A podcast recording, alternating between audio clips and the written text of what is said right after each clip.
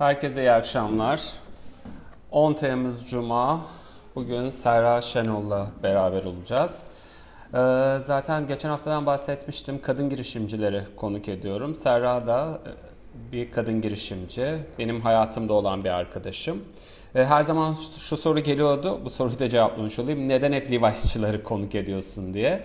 Ee, bir hep e, hayatımda olan insanlar ve gerçekten de dediğiniz gibi Levi's'te olan birçok insanda bir sonrasında çok başarılı işlere imza attılar.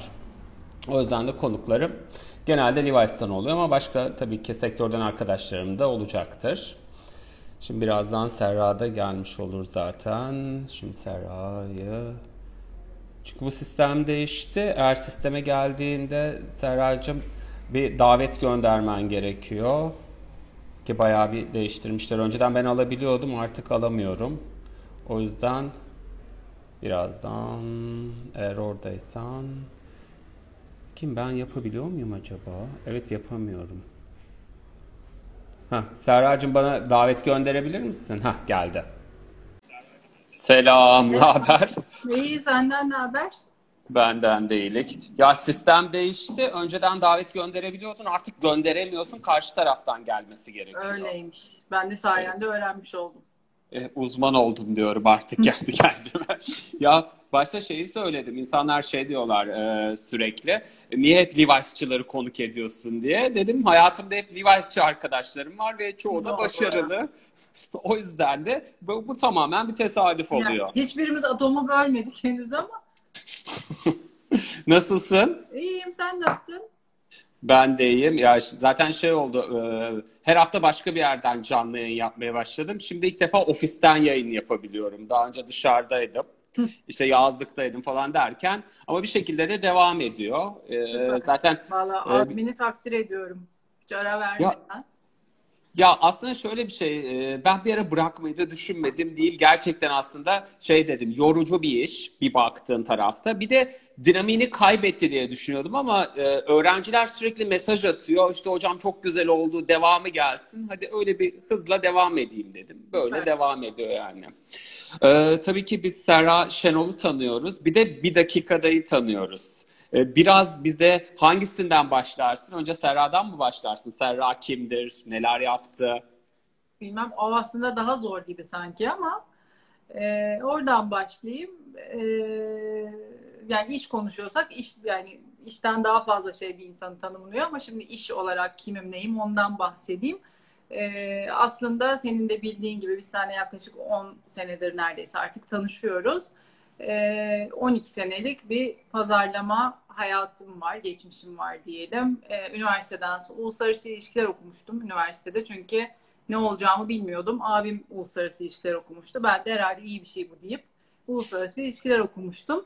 Ee, üniversiteden sonra e, ilk yurt dışında çalışmaya başladım. Almanya'ya gittim. Boş'ta pazarlama departmanında çalıştım. Bir senelik bir sözleşmeydi. Sonrasında döndüm. Ee, sonra burada yine farklı şirketlerde pazarlama departmanlarında çalıştım. Önce Adidas'ta, Reebok markasında 4 sene, sonra 2 sene Nokia'da. Ondan sonra da e, Levi's'ta 6 sene. Zaten çoğunda beraber çalıştık. E, böyle bir pazarlama dünyasının içinde e, var olmaya çalışıyorken birden hayat girişimci olmaya yönlendirdi ve o dünyadan kaçıp kurtuldum diyebilirim. Güzel ya. Tabii çoğu insan seni bir dakikadayla biliyor ama e, sen bir dakikadanın dışında başka işler de yapıyorsun. Yapıyorum evet. Yani bir dakikada e, aslında tabii bebeğim gibi yani bu yola giriş başlangıç noktası da oydu. Hala en çok heyecanlandığım, en severek yaptığım şey de o. Bir dakikadayı bilmeyenler için bir dakikalık video içerikleri üreten bir sayfa. Ee, bir fayda sağlamak amacı var aslında. Böyle sıkıcı sıkıcı değil ama güncel konularda eğer bir insan bir dakikasını ayırıp bir şey izliyorsa ondan da bir şeyler e, alsın istedi, istiyorum aslında.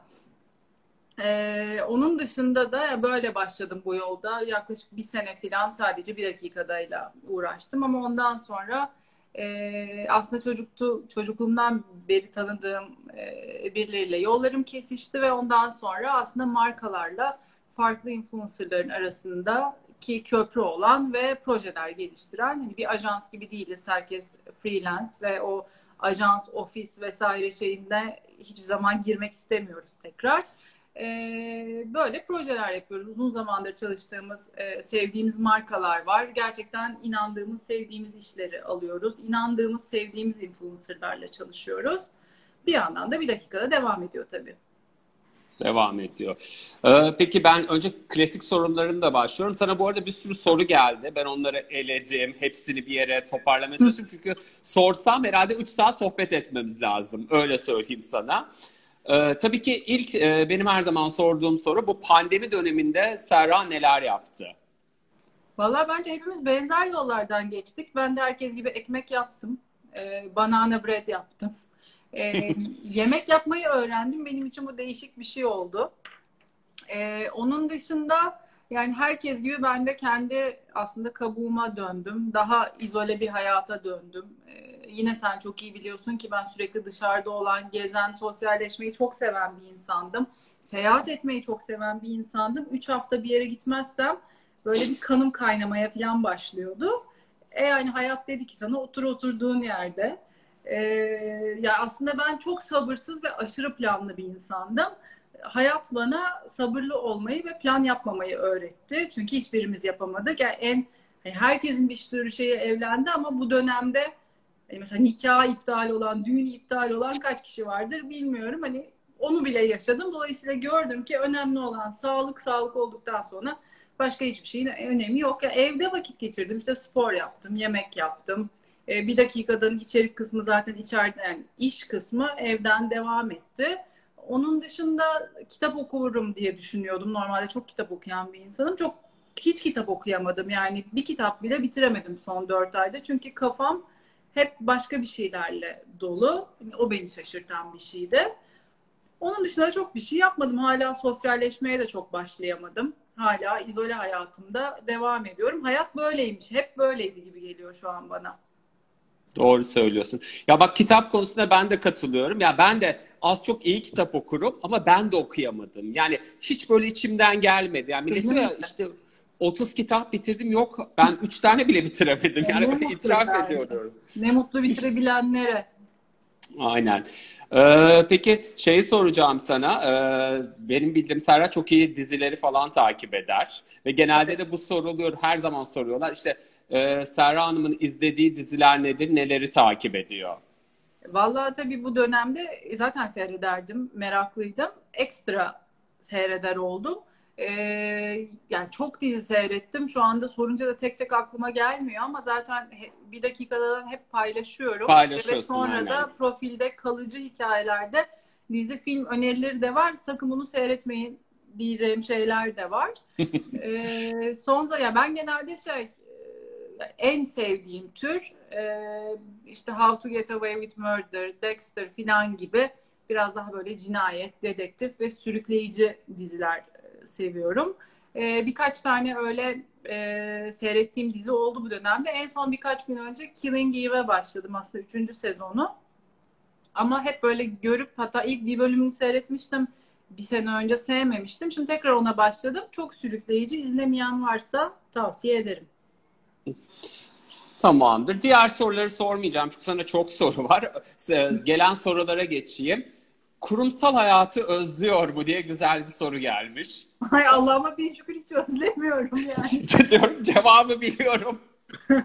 Kurumsal hayatı da böyle ayıp etmek istemiyorum. Sonuçta 12 e, sene ekmeğini yedim. Ya bu da yanlış anlaşılmasın. Kurumsal hayat da bence kötü bir şey değil ve gerekli bir şey. Çünkü Doğru. Kendi işinizi yapacak olsanız bile e, network'ünüzü kurumsal hayatta kazanıyorsunuz. İşin mutfağı, kurumsal hayat orada öğreniyorsunuz aslında her şeyi. O yüzden iyi ki çok da sev çok da severek çalıştığım markalarda, şirketlerde iyi ki 12 sene boyunca çalışmışım.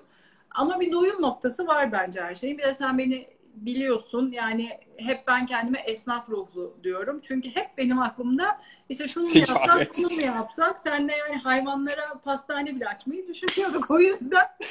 Yani hep böyle sürekli kafam bu işlere çalıştığı için işte bir sabahta bir dakikada diye bir fikirle uyandım ama ilk kez iç sesim gerçekten hani sen bu yolda mutlu olursun git bunun peşinden dedi ve öylece bu yola girmiş oldum. Yani inşallah hep bu tarafta kalırım ama büyük konuşmuyorum. Şartlar gerektirirse dönerim kurumsal hayata. Tabii ikinci soruda zaten bir dakikada nasıl doğdu?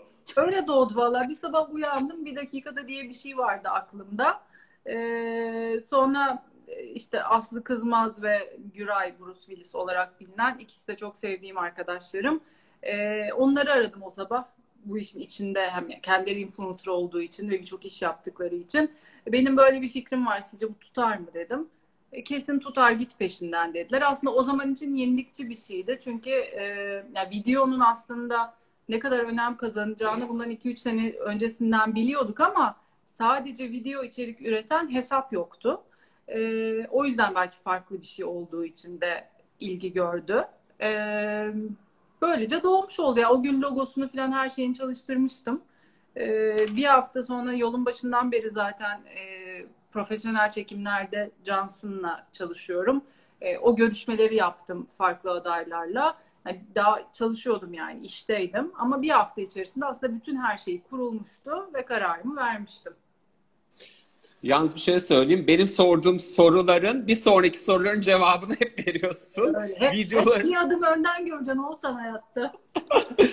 zaten soru şu videolarını kendimi çekiyor diyor soru gelmişti. Johnson'la çalıştığını zaten direkt söylemiş evet, oldum. Ama kendim de çekiyorum. Çünkü hayat o kadar hızlı akan bir şey ki ve her şey artık dijital.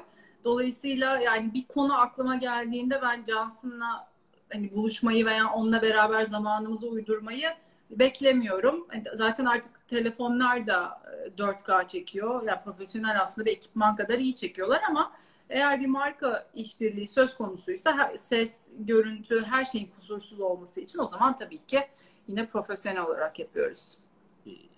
Peki içerik bulmak için bir ekibi var mı diye bir soru var. Güzel bir soru. Aslında benim yani içerik bulmak için 175 bin kişilik bir ekibim var. Çünkü düzenli olarak takipçilere hep soruyorum. E, mümkün olduğu kadar yani hesap sonuçta tabii ki içeriklere ben karar veriyorum. işte ben çekiyorum ve genelde benim benim aklıma gelen şeyler olduğu için bizlerin yani yaş olarak işte hayat tarzı olarak benzer insanlardan oluşan 175 bin kişi. Ee, ama sadece benim aklıma gelen konular olsun istemiyorum. O yüzden 3-4 haftada bir mutlaka soruyorum. Ne merak ediyorsunuz? İşte Temmuz ayı için istediğiniz konular nedir diye ve gelen cevapları da gerçekten ciddiye alıyorum. Ve onun üstünden de değerlendirerek tabii, tabii. içeriğini üretiyorsun. Aynen. Evet, bir dakika olmasa ne olurdu? Hiç düşündün mü bunu? Yani bir dakikada olmasaydı e, yani aslında hayat hep böyle şey e, yani bir şeylere biz karar veriyoruz ama bir şeylere de hayat bizim adımıza karar veriyor. E, benim işte Device'de çalışıyorken Türkiye'deki pozisyonum kapandı. E, önümde de iki seçenek vardı. E, birincisi yine Device bünyesinde kalarak Amsterdam'da bölgesel bir pozisyona gitmek. E, ikincisi de ayrılmak. E, burada genelde insanlar neden gitmedin diyorlar ama ben yurt dışında zaten e, hayatı daha doğrusu iş hayatına yurt dışında başladığım için o hevesimi aslında daha önceki yıllarda almıştım ve 30 e, yaşından sonra her şeyi bırakıp hayattaki sonuçta benim hayatım burada geçti, ailem burada, yakın arkadaşlarım burada. Her şeyi bırakıp sıfırdan bir hayat kurmak bana o an zor geldi. Dolayısıyla uzun zamandır da kendim bir şey yapmak istediğim için bu yolu seçtim. Eğer şu anda bir dakikada olmasaydı, eğer benim pozisyonum kapanmasaydı veya ben kapandıktan sonra Amsterdam'a gitmiş olsaydım muhtemelen hala Levi's'te çalışıyor olacaktım. Hala pazarlama yapıyor olacaktım ama içimden de ya ben ne yapabilirim acaba? Kendim bir iş denesem ne olurdu diye onları düşünüyor olurdum. Yani eminim ki bir noktada ben buradan bu yoldan çıkacaktım. Ee, ne gelmiş başka? Ee, nerelerde staj yaptı? Öğrenciler çok soruyor. Bence e, şey de istiyorlar. E, marka ismi. Yani staj e, ya benim okuduğum yıllarda ve benim okuduğum üniversitede staj konusu çok insanların hırslı olduğu bir konuydu. Yani ben Koç Üniversitesi'nde okudum. İşte uluslararası ilişkiler okudum. E, herkes yani böyle Unilever'de, P&G'de falan staj yapmak çok önemli bir şeydi ve o zaman zannediyorduk ki Oralarda staj yapmazsak bittik yani iş hayatında iş bulamayız. E, ben hiçbir zaman öyle o konuda hırslı değildim. E, stajlar bence şu açıdan önemli. Hayatta ne yapıp yapmayacağınızı, ne yapıp yapmak istemediğinizi anlamak için önemli. Şöyle ki ben üniversitede gazeteci olmak istiyordum açıkçası. E, o yüzden de ilk stajımı Aktüel dergisinde yaptım. O zamanlar Aktüel dergisi, Aktüel dergisiydi işte haftalık en çok satan dergiydi. Ee, orada işte bir aylık bir stajda bir ay boyunca sağlık sayfalarını ben yazdım. Mesela hiçbir şeyi olmayan hani diyette yazdım, sağlıklı nasıl bronzlaşılır da yazdım filan yazdım yani. Ee, bir dakikaya hazırlık olmuş ama öyle düşüyor. Oldu, gerçekten öyle. Sonra mı çok mutsuz bir deneyimdi. Yani bu benim gerçekten staj anılarımı ayrı bir şeyde konuşabiliriz başıma gelenleri. Ee, sonra ama o zamanlar daha gazetecilikten vazgeçmemiştim. Dolayısıyla bir sonraki yaz bu bahsettiğim 2000'lerin başları Sabah gazetesinin dış haberlerinde staj yaptım. İki gazetecilik stajından sonra anladım ki ben kesinlikle bunu istemiyorum. Ee, sonra Galatasaray Spor Kulübü'nün e, iletişim bölümünde yaz kış staj yaptım. Ama stajdan öte benim e, hayatımı en çok etkileyen ve tamam ben pazarlamacı olmak istiyorum dediğim şey üniversitenin son yılında L'Oreal'in düzenlediği bir yarışma vardı. Önce üniversite 3 kişilik ekiplerle katılıyordunuz üniversiteden. Önce işte orada e, bir e, ürün e, bir marka için e, Bioterm markası için L'Oreal'in önce bir ürün serisi geliştirmeniz gerekiyordu. Ondan sonra da e, bütün onun A'dan Z'ye pazarlama planını yapıyordunuz. Yani ürünün nasıl e, görüneceğinden, iletişiminin nasıl olacağını, reklamlarda kimi oynayacağını ve bunu bizzat L'Oreal'in ajanslarıyla beraber geliştiriyor, geliştiriliyordu. Adım adım işte önce üniversite birincisi olduk, sonra Türkiye birincisi olduk, sonra oradan işte uluslararası şeye hazırlandık Paris'teki yarışmaya. Gittik hiçbir şey olamadan geri döndük. Ama olsun Paris'e gittiniz. Bu deneyimdir. Ee, bu bir sonuçta 9 aylık bir şeydi süreçti ve ben orada emin oldum ki tamam benim yapmak istediğim şey bu. Peki bunun arkasından sonra ne geldi? Nasıl? Staj sonrası normal ilk iş hayatın. Yani ben biliyorum da soruyorlar o yüzden. Yani orada da bayağı travmatik deneyimlerim var. Bu L'Oreal süper bir maceraydı. Sonunda e, dediler ki bir pozisyon düşünüyoruz işte senin için. E, Okey dedim. Dediler ki Eylül'de açılacak. Çok güzel hiç ben iş aramadım ve kafamda oh dedim bütün yaz tatil yaparım. Eylül'de de L'Oreal'de işim hazır zaten e, yani orası böyle bir hayallerin ötesinde bir şirket gibi görünüyordu. E, son Ağustos'ta beni aradılar. Tabii o zamanlar böyle şeylere hiç hakim değilim. Sonradan öğrendim işin içine girince de senin pozisyonun global tarafından donduruldu dediler. Şimdi global neyi donduruyor falan anlamadım. Sonra dediler ki sen yurt dışında sunumdayken seni Paris ekibi beğenmiş Orada çalışmak ister misin? Tabii. Kim istemez? Tabii dedim. Biletimi aldılar işte otelimi falan ayarladılar. Ben Paris'e buradan görüşmeye gittim. Aşağıda resepsiyonda bekliyorum. Bir beni almaya geldi. Fransızca konuşuyor benimle. Dedim ki ben Fransızca bilmiyorum. E, tamam dedi işte insan kaynaklarını çıkarttı. İnsan kaynakları direktörü bana dedik ya şaka gibi ama bunu hani ben yaşadığım için yüzde yüz doğru olduğunu biliyorum. Biz sen gelmeden senin CV'ndeki dil kısmına bakmayı unutmuşuz dedi. Seni Fransızca biliyor zannediyorduk dedi. Ben oradan da köz köz döndüm. Sonra e, tabii içime bir yurt dışı isteği düşmüş oldu. O yüzden ne yapabilirim diye araştırıyorken e, Almanya'da boşta bir senelik bir program buldum. O dönem Amerika, e, Almanya'da bir ekonomik e, problemler yüzünden bütün giriş seviyesi pozisyonlar kapatılmış ve yurt dışından yeni mezun veya master öğrencisi e, kişileri birer senelik alıyorlardı. Ona başvurdum. Bu sefer oraya görüşmeye davet edildim. Bu sefer Almanca bildiğim için herhalde e, kabul edildim ve orada çalışmaya başladım. Sonrası çünkü bayağı e, işte e, boştan sonrası hangi şirket? Çünkü bu kariyer planında bunu hep sordukları için arkadaşlarımız. Ee, şöyle sonra zaten bir senelik bir programdı. Bir senenin sonunda uzatmak için e, a, şirketin Avrupa Birliği'nde benimle eş değerde kimsenin olmadığını ispatlaması gerekiyordu ki Almanya bir çalışma izni çıkartsın tekrar. Yani böyle mühendislik veya tıp gibi spesifik bir şey olmayınca da onu ispatlamak çok zor. Dolayısıyla köz köz döndüm Türkiye'ye. E, tam o sırada dünyada Adidas Reebok markasını e, satın almıştı. Ve burada bir pazarlama ekibi kuruluyordu. Ona başvurdum. Ee, yaklaşık işte 2-3 ay sonra şansım yaver gitti ve orada çalışmaya başladım. Ürün müdürü olarak çalışmaya başladım. Ee, zaman içerisinde orada da farklı değişiklikler oldu. Ee, ayrıldığımda 4 senenin sonunda hem e, bazı ürün gruplarından sorumluydum. İşte Türkiye'ye gelen ürünlerin seçilmesi, fiyatı, işte nerelerde satılacağı vesaire gibi e, işlerden sorumluydum. Hem de daha işte iletişim kısmına bakıyordum. E, derken e, Nokia'dan e, bana ulaştılar. Üniversiteden de mezun olduğumda bir liste yapmıştım. Ben nerelerde çalışmak isterim diye böyle beş şirketlik bir liste yapmıştım. E, Nokia da onlardan biriydi. Çünkü Nokia Nokia'ydı. Nokia'ydı. Yani ilk telefonum Nokia'ydı. Hep bütün telefonlarım Nokia'ydı. E, Nokia'ya geçtim. Orada da e, bu operatörlerle işte Turkcell, Vodafone e, o zamanlar Avaya değildi de Arya'ydı galiba.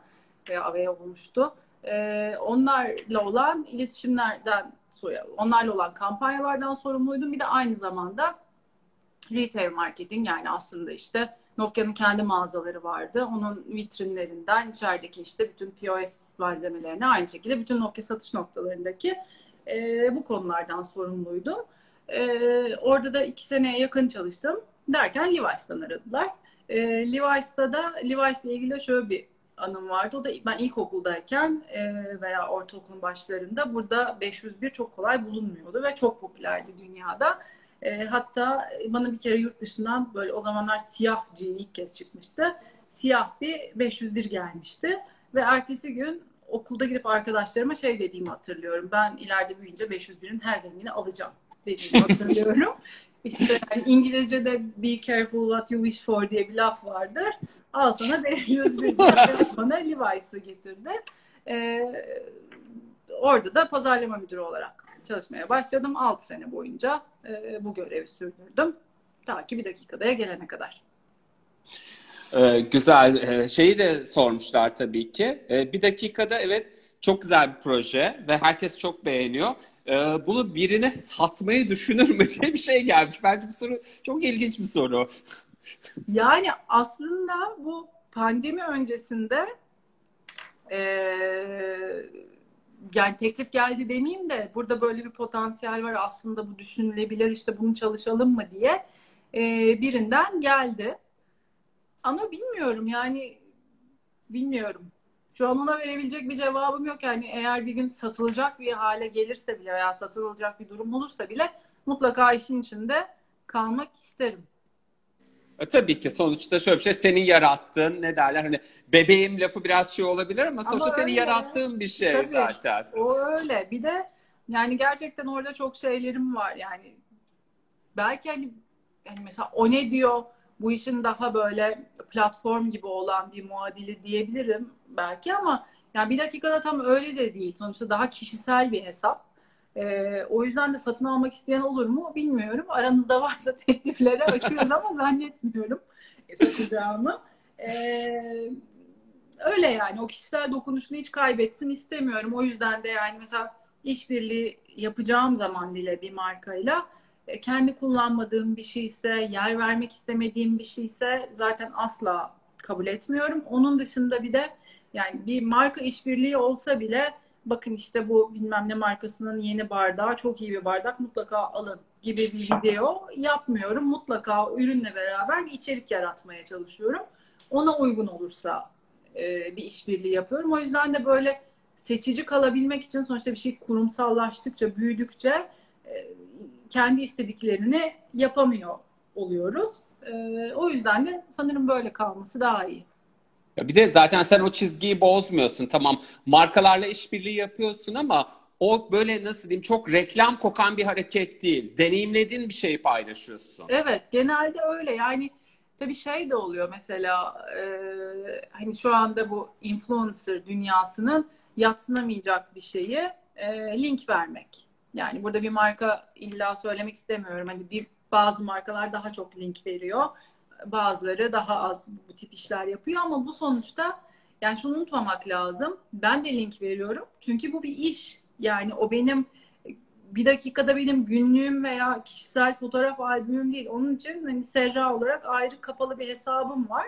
Oradan kendi hayat sadece kendi hayatımla ilgili şeyleri paylaşıyorum. Ama bu bir iş olduğu için ve bu çarkın dönebilmesi için tabii ki işbirlikleri olacak. O yüzden de e, yani içeriğin yanında e, sadece marka, sadece link, sadece reklam olan e, şeylere okey. Yani ben de çok hoşlanmıyorum öyle hesaplardan ama içeriğin yanında ticari bir şeyler olmasını da insanlar anlayışla karşılamalı. Çünkü bazen öyle şeyler geliyor. İşte çok çok az geliyor bana ama işte bir link verdiğimde veya işte bir işbirliği olduğunda işte bu da reklam. E, evet reklam çünkü yani taşıyamıyorum ben de bir yerde. Platformun amacı bu. Evet yani hayatta kalması için, içerik üretebilmek için ticari tarafında dönmesi gerekiyor. Ee, bir soru daha var. Pandemiden sonra dijital pazarlamalı, dijital pazarlamanın e, içeriği değişecek mi? Bence değişecek ve kesin değişmeli. Aslında biraz önce söylediğim gibi e, aslında şuradan gireyim konuya. Ben birkaç sene önce bir pazarlama konferansına katılmıştım. Orada yakın vadede diyorlardı ki e, sadece iyi olan markalar hayatta kalacak. İyi olmak da aslında topluma bir şey geri vermek, e, bir faydasının olması bir markanın. Orada da e, hiç unutmadım onu Patagonya örneğini vermişler. Yani North Face gibi bir outdoor markası. E, reklam kampanyaları şöyleydi. Eğer şeyde ceketinizde bir delik bir şey defo varsa bize getirin. Biz onu ücretsiz tamir edelim. Yenisini almayın. Yani onlar tüketimi aslında kendisi satıyor ürünü ama satmayalım diyor. Yani elinizdekini giyebildiğiniz kadar giyin. E, dolayısıyla şeyde de benzer bir şey olması gerektiğine ve olacağına inanıyorum. Yani artık sadece yani hiçbir içerik üretmeyip sadece kendi giydiğini paylaşan, sadece güzellik algısı yaratmaya çalışarak kendini paylaşan hesapların ve benzer hesapların bir yerde bir doyuma ulaşacağını görüyoruz. Çünkü yani şu, şu gibi şeyler de gördüm yani. Tabii ki ben de takip ediyorum insanları ama ya bu pandemi döneminde hiç dışarı çıkmayıp işte evimde de fotoğraf çekecek köşe kalmadı. Bu son köşe falan deyip fotoğraf koyan insanlar var yani. Artık ona bence insanlar doyacak birazcık. Yani e, konusu ne olursa olsun güzellik, moda vesaire de olabilir ama bir, bir şey üretmek lazım. Yani sadece e, bir fotoğrafla hiçbir derinliği olmayan şeylerin yavaş yavaş birazcık ben e, azalacağına inanıyorum. Ya bir fayda sağlaması gerekiyor bir yapılan işin. Ya çok önemli, büyük, iddialı şeyler olmasına gerek yok ama bir insanların hayatına dokunması lazım. Çünkü bence bu süreçte herkes birazcık daha içine döndü. Herkes birazcık daha e, daha soyut şeylerin önemini anladı sanki.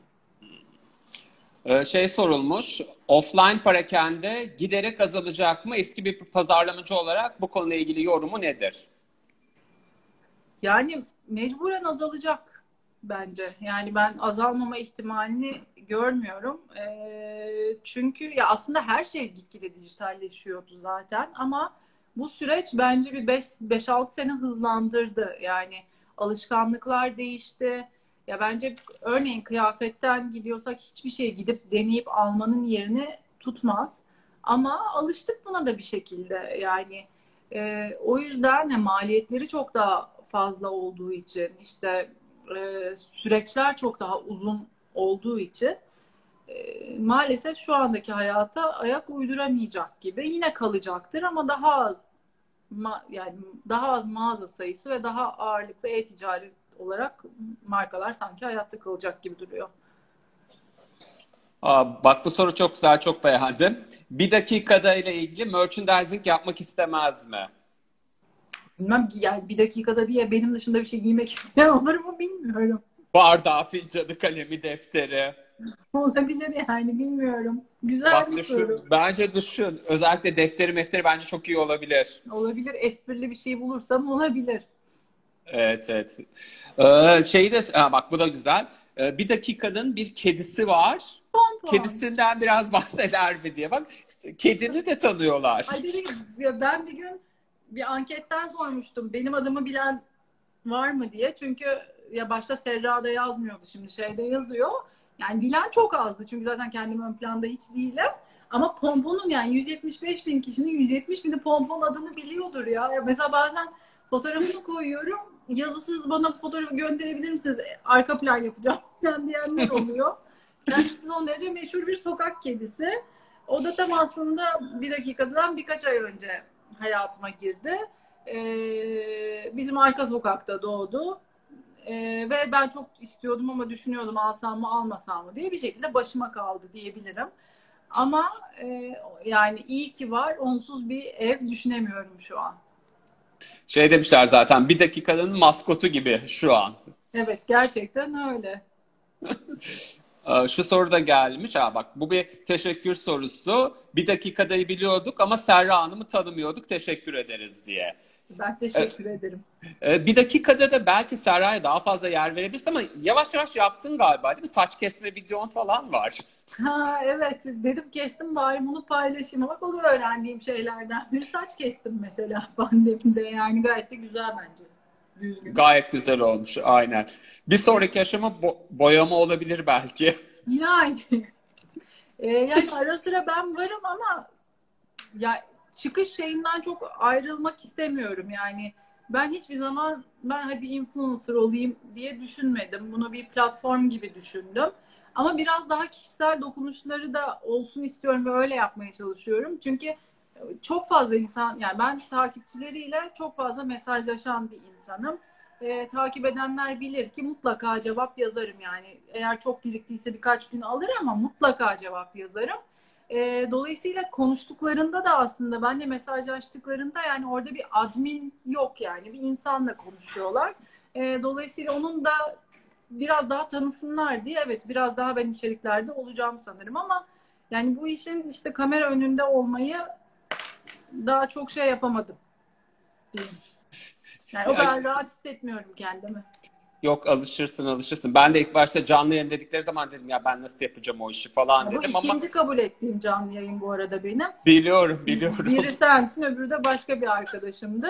Ondan sonra hatta o dönemde bu canlı yayınlar çok şey olduğunda, popüler olduğunda e, bana da çok diyen oldu. Zaten bir de ben hep başka insanları da ağırladığım için hesapta aslında çok örtüşebilirdi.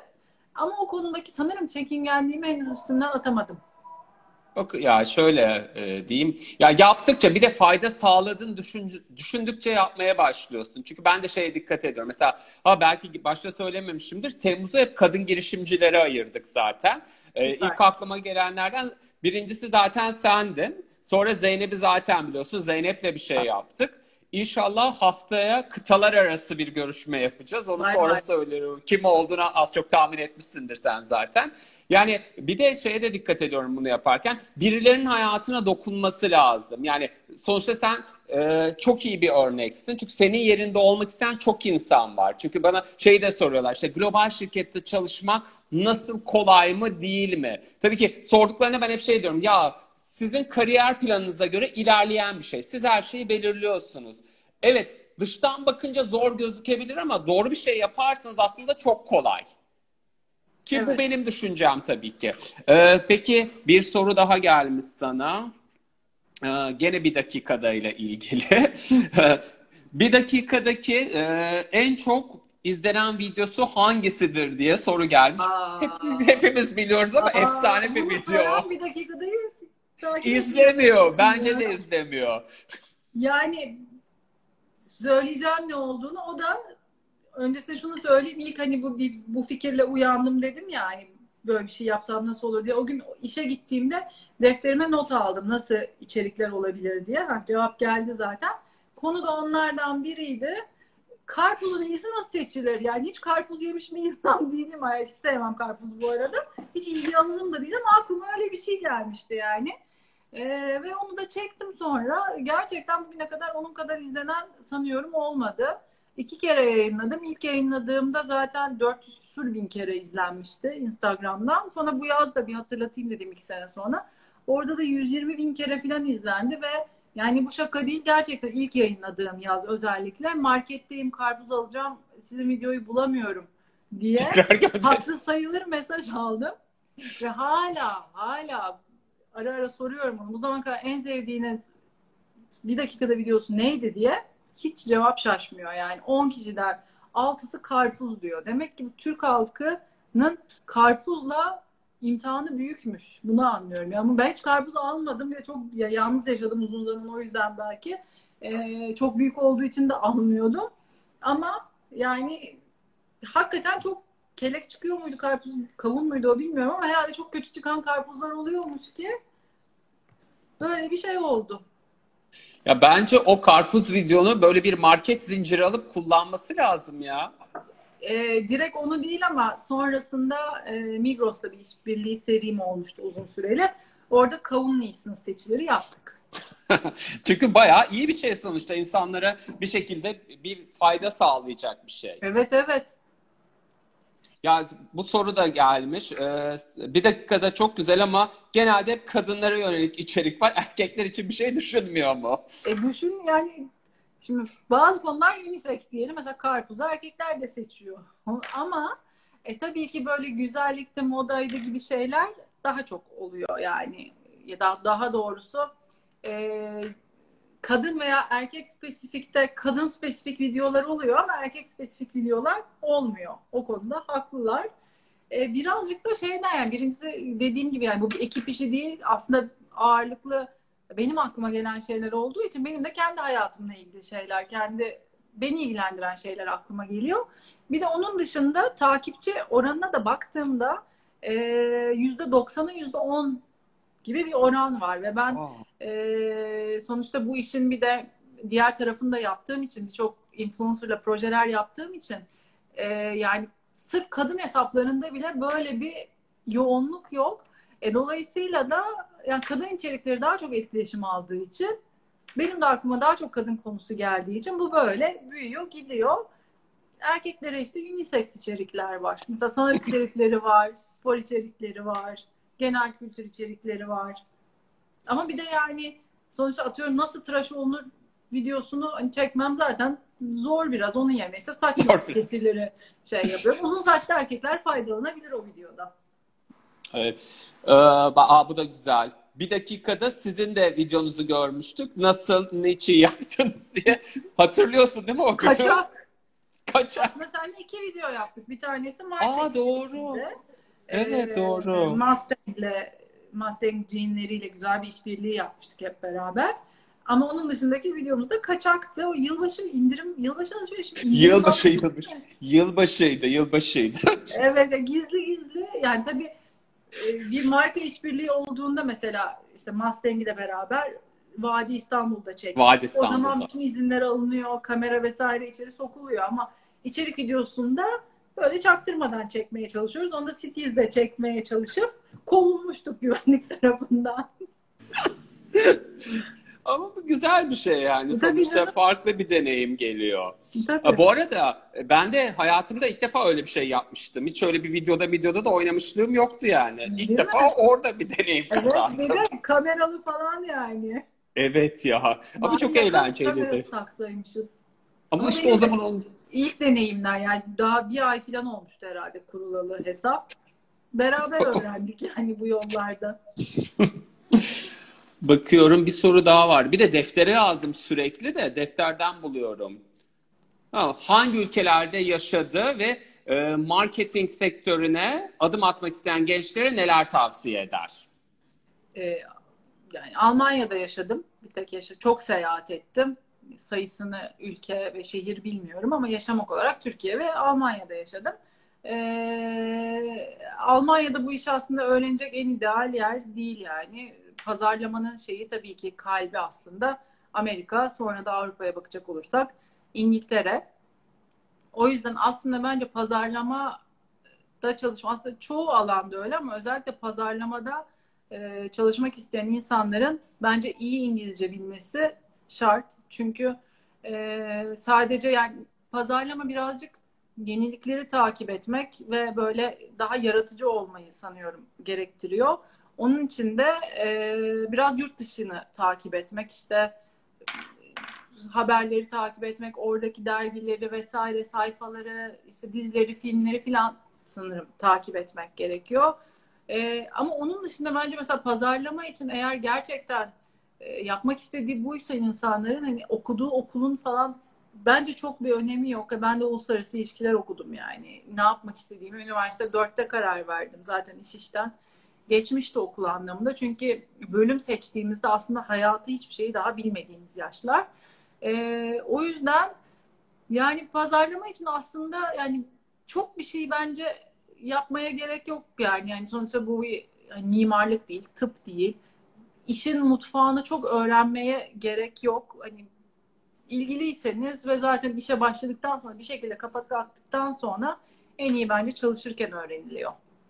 Ya bir de zaten markadan markaya da değişiyor değil mi strateji olarak baktığında? Tabii ki. Tabii ki yani özellikle global bir markada çalışıyorsanız Türkiye'de zaten e, markaların çoğunda her şey yurt dışından hazır geliyor. Siz buraya uyarlıyorsunuz. Dolayısıyla e, çok oynama alanı çok dar oluyor. O yüzden belki yani bence ikisini de deneyimlemek lazım aslında. Yani ben hiç bu hiç bir Türk şirketinde çalışmadım burada. Ama Boş'un genel merkezinde çalıştım. Yani dolayısıyla işin mutfağını görme şansım oldu. Sonrasında gelip burada daha çok uyarlamalar, uyarlama kısmında aslında çalıştım. Hep yabancı markalarda çalıştığım için ama e, daha çok mesela işin işte bu sosyal medya, halkla ilişkiler tarafı, işte influencer projeleri vesaire gibi alanlar daha insanların özgür olduğu bir şeyler katabildiği alanlar. Onun dışında reklam kısmı falan zaten çoğu hazır geliyor. Globalden geliyor. Ya şeyi hatırlıyorum. Yani seninle çalıştığımız dönemde çalıştığın yurt dışındaki departman daha Instagram'ı, Twitter'ı bilmezken buradan evet. Türkiye'den bir şekilde oraya kaynak akmıştı. Ben de şunu görmüştüm o zaman şey diyordum. Ya demek ki biz Türkiye'de bu konularda daha iyiyiz. Öyle öyle canım yani e, ben yurt dışındaki bir direktörüm geldiğinde sizin ülkede for, tam Foursquare'in burada popüler olduğu zamanlarda Foursquare sizin orada popüler mi dediğimde Foursquare nedir? Bir kıyafet markası mı? Cevabını almıştım. Ee, veya hani gerilla marketing deriz ona gorilla marketing diyen başka bir yabancı direktörüm olmuştu. Ee, dolayısıyla biz bu konularda bence de daha daha iyiyiz.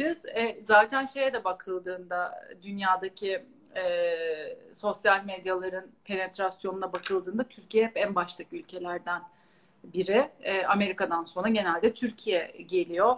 Hatta Türkiye'de e, akıllı telefon e, oranı akıllı telefon sahibi insanların oranı evinde tuvalet sahibi olan insanlardan daha yüksek. Böyle bir ülkede yaşıyoruz. Ee, Bilmiyordum. Evet, ilginç bir araştırma ama. E, dolayısıyla evet bu konularda bence birçok e, ülkeden daha öndeyiz. Süper. Senin de çok fazla vaktini de almak istemiyorum. İnsanların da almak istiyorum. Son bir soru var. Tamam. Bir dakikada için Serra Hanım günde kaç saatini Instagram'da geçiriyor? Ay bu çok utanç verici bir soru. Yani. Ama bu senin işin. Bu senin işin sonuçta. Hiç evet. utanma. Evet yani e, bakmamayı tercih ediyorum ama yani en az 5-6 saatim geçiyor. Hatta bir de şimdi telefonlar da gitgide büyüdü. Yani buradan gösteremem herhalde ama yani şuramda ekstra bir kemik çıktı elimde telefon. Öyle mi? Gerçekten. Ama yani işin şeyi maalesef yani hem kendi hesabımla ilgilenmekten hem markalar ne yapıyor, diğer insanlar ne yapıyor onları takip edebilmek için e, bir yandan da keyif de yani kendi keyif de alıyorum buna bakmaktan. Kimse beni zorlamıyor. Ama 5-6 saatim geçiyor. Yani kendi şahsi hesabıma hiç bakmıyorum galiba artık. 5 dakika belki günde ama sonuçta e, gözümü açtığımda ilk baktığım şey bir dakikada, uyumadan son baktığım şey bir dakikada. Ya zaten şöyle bir şey gidiyor. Ben de mesela ne yapıyorum? Story'e 2-3 tane bir şey atıyorum. Ya da mesela öğrenciler şeyi çok merak ediyor. İşte bu hangi marka diye o anketleri yapıyorum. Hmm. Bir de girdiğim nedir? Senin hesabına bakıyorum, videolara bakıyorum. Birkaç tane takip ettiğim hesap var. Instagram'da artık ben de vakit geçirmiyorum. Çünkü şöyle bir şeye döndü. Öncesinde çok iyi biliyorum. Sürekli bakıyordum bakıyordum. Bir de post artık herhalde eskisi kadar etkili değil değil mi? Story daha mı çok çalışıyor? Değişiyor bence o. Yani şöyle mesela e, aslında Instagram da çok değiştiriyor onu. Dolayısıyla dönemsel çok değişiyor ama hala post. Yani post mu? E, bir postun erişimi e, story'nin 10 katı falan daha fazla. Oo, tabii sen işin içinde olduğun için tabii ki daha iyi biliyorsun o konuları. Bir de insanlar, ben de çok yapıyorum bunu. E, storyleri çok sessize alan var. Hmm, arada kaynıyor, görmüyor Çünkü çok fazla story yani bazen böyle karınca duası gibi hesaplar oluyor tepede böyle. Ee, insanlar öyle çok fazla şeyi yani herkes aslında asıl görmek istediği insanların hikayelerini görmek için diğerlerini sessize alıyorlar. Ee, yani örnek olarak bir dakikadanın takipçilerinden çok sadık bir şekilde storylere bakan, cevap yazan, mesajlaştığımız insanlar da var.